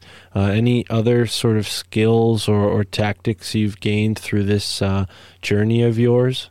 I would say, yeah, in terms of things that I've learned along the way. And like yourself, I've learned a lot from my community uh, viewers that leave comments. And so my work started tracking those cities and places in alignment that I showed. Um, more information fell out from that. And then I would follow up on places that viewers suggested, and more information fell out from that. And that's how I found Peter's work, like I said. And more information fell out from that, you know. So it's just be open and you know, you kind of have to be willing to let go of everything you've ever learned to start to get the truth in. And you know, just be open to what presents. The stories that we've been told are very flimsy. They part they fall apart on close scrutiny. Yeah. Yeah. And so, you know, it's just a willingness to do that. And instead of of saying that, well, I think the Nashville Parthenon was built in the 1870s, like they said, because that's what I was told. And then when you look at the Nashville Parthenon, it's in better shape than the Parthenon in Athens. you know, things like that. Because I actually had that conversation with somebody once. No, you're kidding. No, it was built in the 1870s. and there used to be a pyramid beside it. Um, there's a Knights of Pythias building not too far from there. Some Confederate general was the architect that designed it. You know, they were going to tear everything down, but they decided to keep it and they reinforced it. You know, things like that. Wow. Just, just, just because they told us doesn't mean Right. it's true. Right, absolutely. Yeah, no, the Parthenon is definitely a stunning example of Midwestern classical architecture. And yeah, you have to wonder, you know, Barry Fell in his book, America BC, found tons of evidence for Mesopotamian and Mediterranean cultures existing in the south of the United States. He's found all sorts of, you know, evidence for those cultures being here. And I think what we're doing is we're we're learning that history really needs to be re-examined and I think there needs to be a more composite understanding where it wasn't this separate sort of thing where all the you know the this type of person came from here. This type of person came from here. And they, up until 200 years ago, nobody left their countries. You know, I think that's just nonsense. You know, people have been traveling around the, the entire attainable distance you know whether you you're flat or or globe i like to you know just skirt that argument completely and just talk about the actual land that we're on. And i think people have been exploring it at great length and distance for much longer than we've been told way beyond the age of discovery. So yeah, when they landed, why wouldn't they build some cool stuff, right? I mean, this is this is what humans do whenever we we make it to a new land, we leave our mark, right? You know, and not everybody is coming to the same conclusions, but I think everybody that's trying to do the work of revealing what's been hidden, however they're guided to do that, because this is how I'm guided. Mm. I'm guided by the ley lines and you know, looking all over the earth and, you know, putting together what I'm seeing. And I'm not guided by the shape of the earth, though I've come to different opinions because of my other research. But my passion is what I'm sharing with you today. I love going and looking at these places and you know, it's like I said, it's it's like it's getting bigger and bigger because I've had over five years of experience doing this now. Right. And, you know, just seems like with every new thing I learn, it goes even deeper. You know, somebody else is going to come from it from their passion and, you know, different approach, different theory, but everybody doing this work, everybody. And there's, you know, there's this whole army on YouTube, especially of people that are like myself that are doing this for the very first time. And I'm like, like I've been doing it since 2018, but I didn't do this before then. And I did it because I felt like I needed to get it back out. Hmm. And I still feel that way. Yeah. And I have so much work to do, there's no end in sight. so, you know, every effort that's made by whoever's guided to do this or motivated to do this is is contributing to this whole big gigantic puzzle we have of information that's just been removed from our awareness. Yeah. Yeah. Yeah. And on that note, what what are you immediately setting your sights on next? What can we look forward to? You know, it's going to be going to be interesting. My main focus is is doing the research for the blog posts and making the videos and so that's where most of my my energy goes.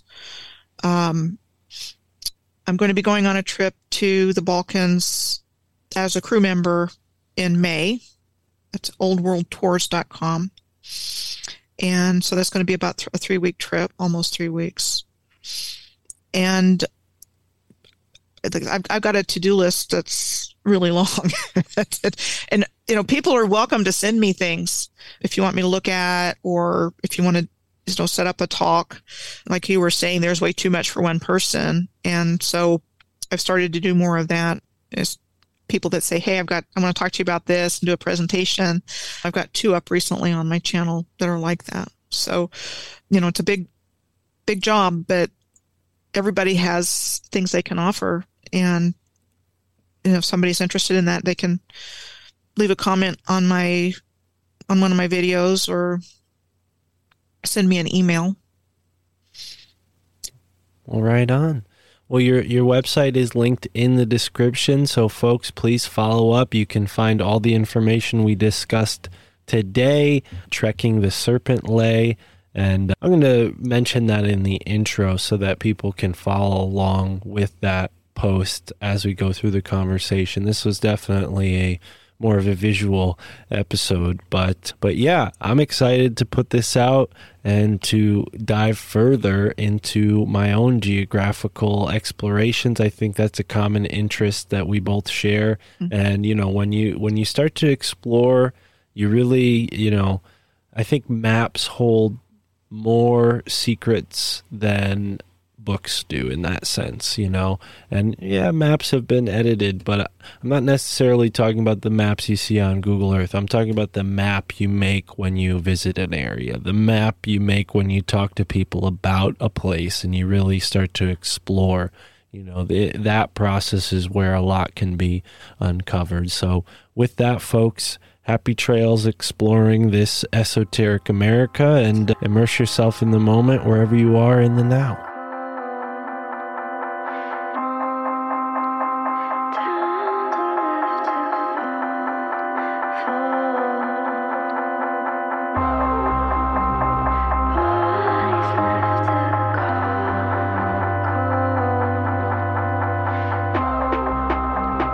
Right, ladies and gentlemen, that was our conversation with Michelle Gibson. Go over to our website.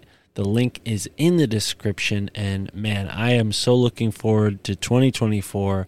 More excellent conversations ahead of us. This conversation took place in 2023, but moving forward, uh, it's all going to be 2024. That was the last episode from uh, my bank of episodes to be published from 2023. So look forward to that. We've got tons of great guests scheduled to be on the show. Uh, fingers crossed, of course. And I will be talking to some excellent people very soon. So, more information to come on that front. And if you support the show on Patreon or Substack, not only do you not hear any of the ads, but you also get extensions to each episode when I can. Not every episode I'm able to have the guests for more than two hours, but when I do, I take the episode and I cut it at about an hour and 30 minutes where it's appropriate. Then I splice in that end part where we ask the guests to tell us where they can find them and such. And then you get this, the outro. So if you want to hear the entire conversation, the full conversation, you want to hear every last bit that you missed out on in these past 20, 30 episodes since I've been doing this, go over to the Patreon. You don't just get that, you get bonus episodes from the from the archive that are not available for free. All sorts of great stuff there, even a full episode with the great Chris Knowles that is not available to anybody unless you support the show. So go and do that. And of course, here's some more ads. We've got some great sponsors. A new sponsor, Brothers Broadleaf, sent me a box of Paxton Pearl blunt wraps. If you know anything about me, you know I like to smoke weed. I like to smoke backwoods. And uh, you know, I'm not going to trash backwoods because I like backwoods, but every now and then you get a, a stale pack. And I heard that Brothers Broadleaf guaranteed fresh wraps every time. So I said, you know what? I'm going to take you guys up on this. Send me a box and I will talk about you on my podcast. And they did not disappoint. They sent me a whole box. And the first pack I opened up, it was great. Not the same, I'll say, as a backwoods entirely, but it was just as good, if not better, in some ways. And there's no glues or dyes or any sort of flavoring, so you know you're getting a organic smoke. It's just the tobacco leaf and water. So, yeah, definitely check out Brothers Broadleaf if you're a smoker. And while you're at it, pick up a hit kit, the number one way to get lit. My man Garrett's making all the gadgets for you potheads and stoners like me keeping your lighter right where it should be instead of leaving it behind on the ground. How many times I've gotten out of my car at a gas station or some parking lot somewhere and my lighter goes flying off of my lap into the parking lot. Sometimes I don't even hear it and my lighter's just gone forever. So, not anymore with the hit kit. I've got a ton of hit kits and you can use the promo code crazy to save at checkout to get yourself a hit kit. Garrett recently came out with the new Jaywalker, which is like a neat little belt clip that goes right on your belt. Perfect for all you boomers who just started smoking weed now that it's legal. Anyways, use the promo code crazy. And one last sponsor shout out to my man Isaac Lazell, the man behind Oregonite. You can go to Oregonite on Instagram to find out more about his Oregonite products that he makes, and you can even get a custom order. Just use the promo code MFTIC, and you will save at checkout. And you also help support the show that way. I get uh, a kickback from all of the uh, sales that go through with that affiliate code. So make sure you use that. And of course, uh, the same is true with the Hit Kit, hitkit.us and Oregon.ite on Instagram. He's also got a website. So go and check that out. The links are in the description. And that is all from me, folks. Of course, if you don't want to hear ads or sponsors, go over to the Patreon, go over to the Substack. Our goal is to get 250 patrons. And it was to get it by 2024. We're not quite there yet, although we do have a bunch of free members on the Patreon. They don't count.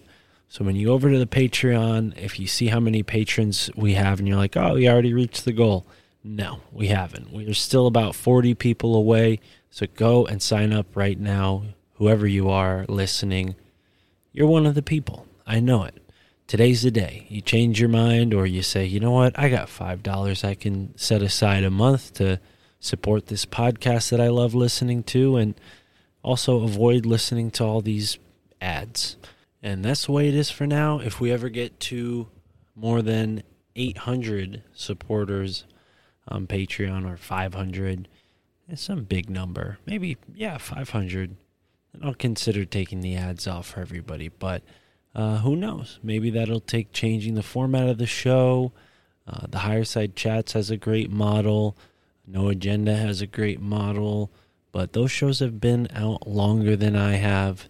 And they've also reached a much larger audience. So I'm still growing, still making my way there, and I got bills to pay. So if I want to dedicate as much time as I can to this show and put as much research in as I can so that the parts of the episode that you do like are as good as they can be, uh, well, then that means ads. So sorry about that. If you have to listen to ads and you, you just hate it, I think most people don't mind pretty much all the podcasts I listen to have ads as far as whether it's comedy, even conspiracy. And the ones that don't are few and far between and have been doing podcasting since, you know, podcasting was kind of a underground thing and there really wasn't the option to do ads. So, yeah. Uh, that being said, it's what we're doing. And if you don't like it, well, support on Patreon or Substack. And that's the way it is, folks. And until next time, immerse yourself in the moment, wherever you are, in the now.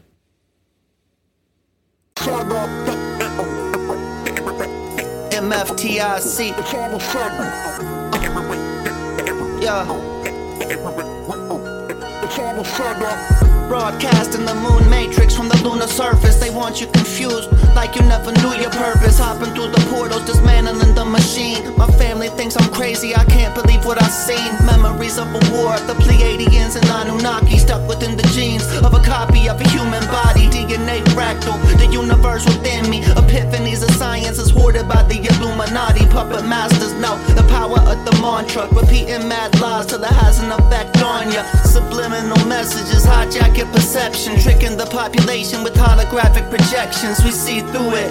The system is unraveling. I'm astral traveling through the library of the Vatican on a sacred journey. I embark with the squad, forever spitting truth like Mark on the pod. Gotta know the facts, never hold back. Cause I ain't getting caught up in the soul trap. Dissect the fabric of reality, looking for the answers, searching through the galaxy. You might be feeling stressed out. Depression, anxiety is no measure of health to be well adjusted to a sick society. You don't even know how powerful you are. We the ones who gonna expose the whole facade. I awoke in a deep underground military base. Zero recollection of how I got to this place. Alien corpses floating in glass cylinders. Must have been extracted when they crashed into us. Animal hybrids contained in the cages. A lion with the eagle head. Monkeys with reptilian faces. Losing my mind and I'm feeling desperate. I look around the room and I see no sign of an exit. All of a sudden the wall flickers awake, Revealing a hangar full of spacecraft. My I run to the nearest one. See a guard knock him out. Rob him for his plasma gun. Hop in the ship. Take the controls. They highly intuitive. I figure it out easily. Lift off. Accelerate through a tunnel until I see the light. Fly into the sky. Get flanked by six F-35s. Gotta facts. Never hold back. Cause I ain't getting caught up in the soul trap. I dissect the fabric of reality, looking for the answers. Searching through the galaxy, you might be feeling stressed out. Depression, anxiety is no measure of health to be well adjusted to a sick society. You don't even know how powerful you are. We the ones who gonna expose the whole facade.